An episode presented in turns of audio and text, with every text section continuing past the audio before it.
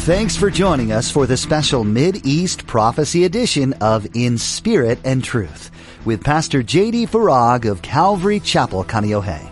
Pastor J.D. shares the Mid East Prophecy update from an Arab perspective as he connects the dots of current events geopolitically with last days prophecies biblically. It is our belief that the next event on God's prophetic clock is the rapture of the Church of Jesus Christ. It is our hope that these Bible prophecy updates will not only ready you and steady you for His return, but that they will also encourage you to share the gospel with others in order that the rapture will not be as a thief in the night. As believers and followers of Christ, it's imperative that we ask ourselves an important question. Is the world influencing us or are we influencing the world? In today's prophecy update, Pastor JD reflects on the ever increasing influence of the world on the church, which has unfortunately made many believers lukewarm. Now, don't forget to stay with us after today's prophecy update to learn how you can become a Facebook friend or watch the weekly prophecy update at jdfarag.org. Now, here's Pastor JD with today's prophecy update as shared on August 21st, 2022. Let's jump in. I want to borrow this well known idiom of the tail wagging the dog, but from a prophetic perspective in terms of Bible prophecy. Now, the tail wagging the dog is understood as something less important that will dominate a situation, which results in a role reversal, if you will. Another definition of this idiom carries with it the idea of something important or powerful being controlled by something less so. And I realize that saying this might seem like I'm painting the prophetic canvas with a broad brush, but I'll say it nonetheless. I'm likening the world to the tail and the church to the dog. And the reason being is that the roles have been reversed with the world influencing the church instead of the church influencing the world. And this is a prophecy, by the way, that in the last days, this is what would happen. This is what the condition of the church would be. And here's what's sad, and it is sad. The church today has become lukewarm in its impact and usefulness, due in large measure to its mixing with the world so as to be more like the world. I'll just speak for myself and parenthetically say that I thank God that when I was saved and delivered out of the world and I stepped foot into a church, that it wasn't like the world because what would the point be? If the world that I'm coming out of and the church that I'm going into, there's no difference, then why would I come out of the world? Well, Revelation chapter 3. Can you join me there? I want to begin reading in verse 14 through to verse 22. Let me set the stage. If the book of Revelation, particularly this chapter or these two chapters in chapters 2 and 3 are new to you, which is fine. These two chapters in Revelation are actually seven letters that Jesus had John write to seven actual physical churches located in Asia Minor. We know it today as modern day Turkey. These were seven physical churches in seven cities there in that area and region at the time. And they actually were in a, a postal route. So these letters were actually written by John, dictated by Jesus in the power of the Holy Spirit, inspired by the Holy Spirit. And John was told to write these letters and send them to these churches, to the pastor, to the angel. That's the word messenger. The, the pastor's the angel. So I was just saying. So these letters were sent to the angel oh, of the church. And it was to be read to that church. And the year is about 95 AD when this took place. And by the way, John has been banished to the island of Patmos about 50 miles off the coast of Turkey, left there to die. Church historians tell us that this after he was thrown into a cauldron of boiling oil and didn't die. And so what are we going to do with this guy? We're trying to kill him and martyr him and he refuses to die. That's because God still has a plan for him and work for him. So they don't know what to do with him. So they banish him to this island. Perfect. Right on schedule. And he's given this vision, this revelation that we know as the book of Revelation in our Bibles. And these two chapters, chapters two and three, have seven letters to seven churches. And it's the seventh church that I would like to draw your attention to today. And it's the church that was located in the city of Laodicea. You can actually visit the ruins of this ancient city. I wouldn't necessarily recommend it at this time, but it was a thriving and as we'll see, very prosperous city at the time. Now, verse 14, John is told to write by the Spirit, and to the angel of the church, listen, of the Laodiceans. Stop right there. We need to talk about this because the six churches prior, Ephesus, Smyrna, Pergamum or Pergamon, uh, Pergamos, Thyatira, Sardis, Philadelphia, every single one of those churches, it's to the angel of the church in Ephesus, in Smyrna, in Pergamos, in Thyatira, in Sardis, in Philadelphia. But when he gets to Laodicea, he doesn't say to the angel of the church in Laodicea. No, he says to the angel of the church of the Laodiceans. Not even my church anymore. That's going to come into play in a moment. Right. These things says the Amen, the faithful and true witness, the beginning of the creation of God. I know your works, that you are neither cold nor hot. I could wish you were cold or hot. So then, because you are lukewarm and neither cold nor hot, I will vomit you out of my mouth. Because you say, I am rich, have become wealthy, and have need of nothing, and do not know that you are wretched, miserable, poor, blind and naked. I counsel you, verse 18, to buy from me gold refined in the fire that you may be rich and white garments that you may be clothed. By the way, they were also known for being these worldwide famous manufacturers of black wool garments and yet they were naked.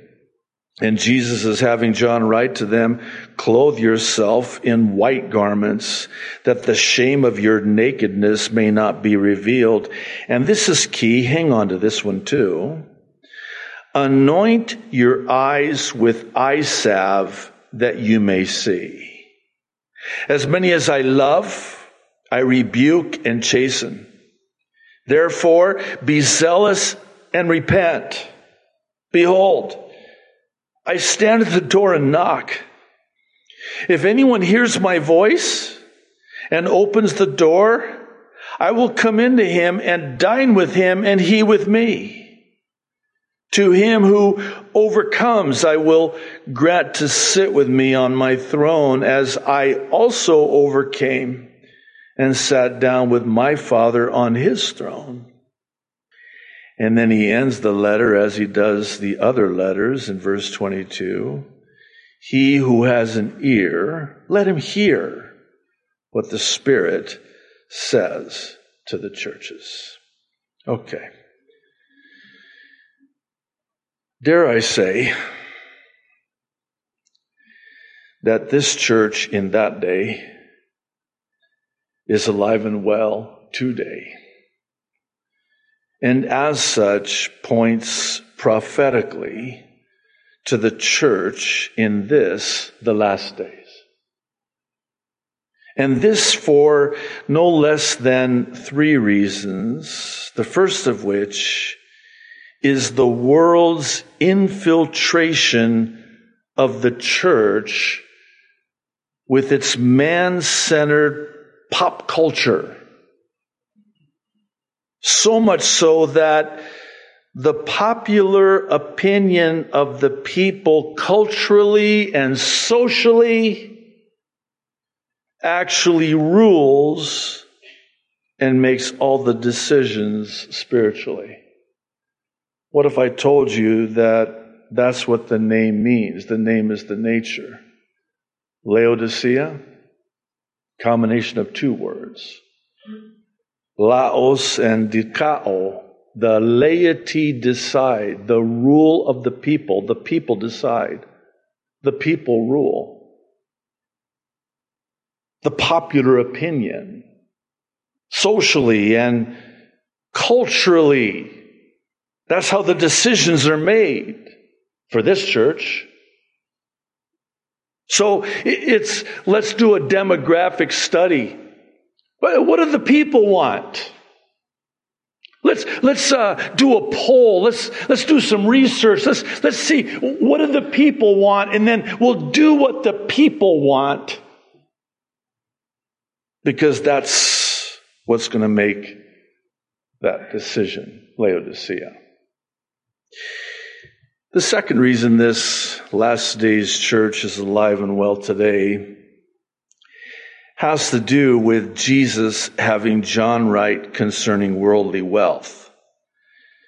Now, it's important to understand that the city of Laodicea, among other things, was known for its wealth as the center for big banks. But they did have a problem, and it was a pretty serious problem because they had a water problem. See, they relied on this fresh water supply there in Laodicea that would come from Colossae. But in the summer, that would dry up. So, what are we going to do? Oh, problem solved. We'll just throw money at it. We have the money.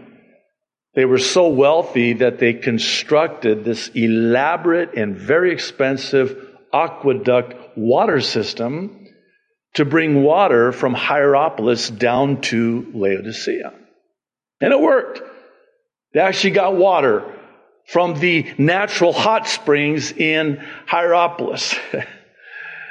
but the only problem is that by the time the water got from Hierapolis down to Laodicea, those hot springs were no longer hot. The water was lukewarm. And if this weren't bad enough, it would also get polluted, which in turn would make people nauseated and sick, vomiting it out. Oh, wow. so when Jesus has John write this letter, do you see that they would have really understood the imagery and the metaphors and the pictures that were being painted on the canvas of this rebuke. And by the way, this church, no commendation from the Lord, the only church that is not commended for anything, rather rebuked for everything. Well, this brings us to the third reason that this last days church is alive and well today. And interesting, has to do with John writing concerning their advanced medical procedures, if I can say it like that. Specifically, as it relates to this cutting edge medical school there in Laodicea, which is believed to have been world famous, famous worldwide for their salve. I uh, actually did some research on this, and it's believed that they actually had this powder, this cutting edge medical procedure, and they actually put it into the form of a pill and exported it. And then they would grind, grind it back down and put it on their eyes, and it would help with vision problems. So I guess no need for reading glasses. I just got eye from Laodicea. Very expensive, but I can afford it. That's what they were known for. Oh, wait a minute. You mean to tell me that this city and this church in that city was known for their medical and pharmaceutical industry? Yeah. In fact, that was one of the main reasons that Laodicea had amassed so much of their wealth, as you might imagine. As far as they were concerned, they had everything and were in need of nothing, not even the Lord, which explains why Jesus is on the outside and has to knock to come back in. It's ironic, isn't it?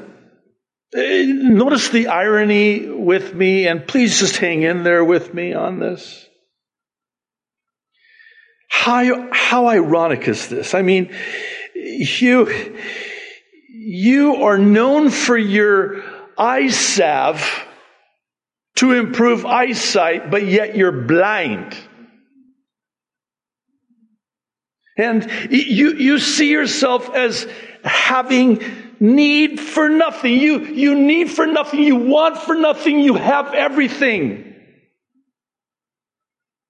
But the reality is you're blind to the fact that you're wretched and you're miserable and you're poor. You think you're wealthy, you're poor. You think you see, you're blind. You think you're clothed in the latest fashion of the day, you're naked. If you were to ask me why it is that I truly believe with all my heart that we are at the end as the church, my answer would be this. Look no further than to the Laodicean church. It should be noted that this is the last of the seven churches for good reason. It serves as a prophetic picture of the end in the end, namely the condition, the lukewarm condition of the church at the time of the end, the last church in the last days. Example, illustration. Stay with me. You have a glass of water, cold water. We can use boiling water, whatever you want. Take your pick. Set that water in a room and leave it. And it's not long before now that water will acclimate to the temperature of the room and become lukewarm. Oh, I started off with ice cold water. Whoo! especially on a hot day. Or how about hot water? Both of which are useful. What about water that's lukewarm? what use is that? It's useless. It's, can I say this word, feckless? You know what that word means? Has no impact. It's, there's no effect. It does not change anything. It's been changed. That has now become acclimated to the temperature of the culture, the room, the environment. Now that, that glass of water has become like these surroundings. No wonder. You know, the common denominator with all of this is that this church was deceived. And oh, by the way, this is a church. And these are Christians. But they need to repent because they become lukewarm. How, how did that happen? Because they were deceived. They were deceived. It's called self deception when you don't see yourself as God sees you. How do I see myself as God sees me? Oh, in the mirror of God's word, it shows me me. Oh, I don't want to, whoa! I don't want to, whoo! Kind of like when, especially when you get to a certain age, you wake up, you look in the mirror, and then you wince, and it's like, oh Lord, come quickly. There's hair where it shouldn't be, and hair, no hair where there used to be, and anyway, enough of my problems, but you get the point. The mirror shows me my true condition. But see, they're deceived into thinking that they're actually not in that condition. Well, when Paul writes to Timothy, a pastor of a church, in his first letter, chapter 4, verse 1, he says, Now, the Spirit expressly says that in latter times some will depart from the faith, listen, giving heed to deceiving spirits and doctrines of demons. Okay, wait a minute. So, these are Christians, yes. This church in Laodicea is a church, yes. But they've been deceived, yes. Deceiving spirits. Did you know that Satan has doctrine? Oh, it's deceptive doctrine.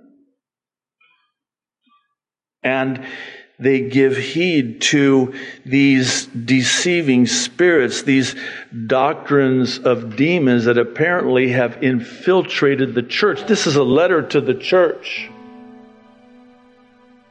This is not to the world. You're not going to depart from the faith if you've not first come to the faith to depart from it. We are so glad you joined us for this prophecy update on In Spirit and Truth.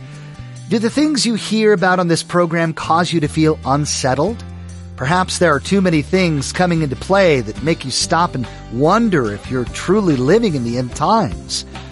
That's the case, we hope that through these updates, you are reminded of God's faithfulness through His Word and that His promises will be fulfilled.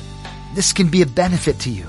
Being around other believers can give you support regarding these things that are happening around you. If you're in the area and haven't found a church home yet, we invite you to come visit us and get to know the heart behind this ministry. You can join us for a time of worship at Calvary Chapel Kaneohe on Sundays at 8:30 or 10:45 a.m. and Thursdays at 7 p.m. for Bible study with Pastor JD. If you'd like more information on joining us or for additional resources, go to jdfarag.org and scroll to the bottom of the page. That's jdfarag.org. There, you'll find a Calvary link that will take you to the church's website. While you're at our website, be sure to check out additional teachings from Pastor JD. Another interesting point of reference is a tab that says ABCs. This is useful for anyone seeking and wanting to find out more about Jesus and his love for you as an individual. That's all available at our website. Again, that's jdfarag.org. Our time with you is up for today, but thanks for tuning in to spend this time with us. Join Pastor JD for another edition of In Spirit and Truth.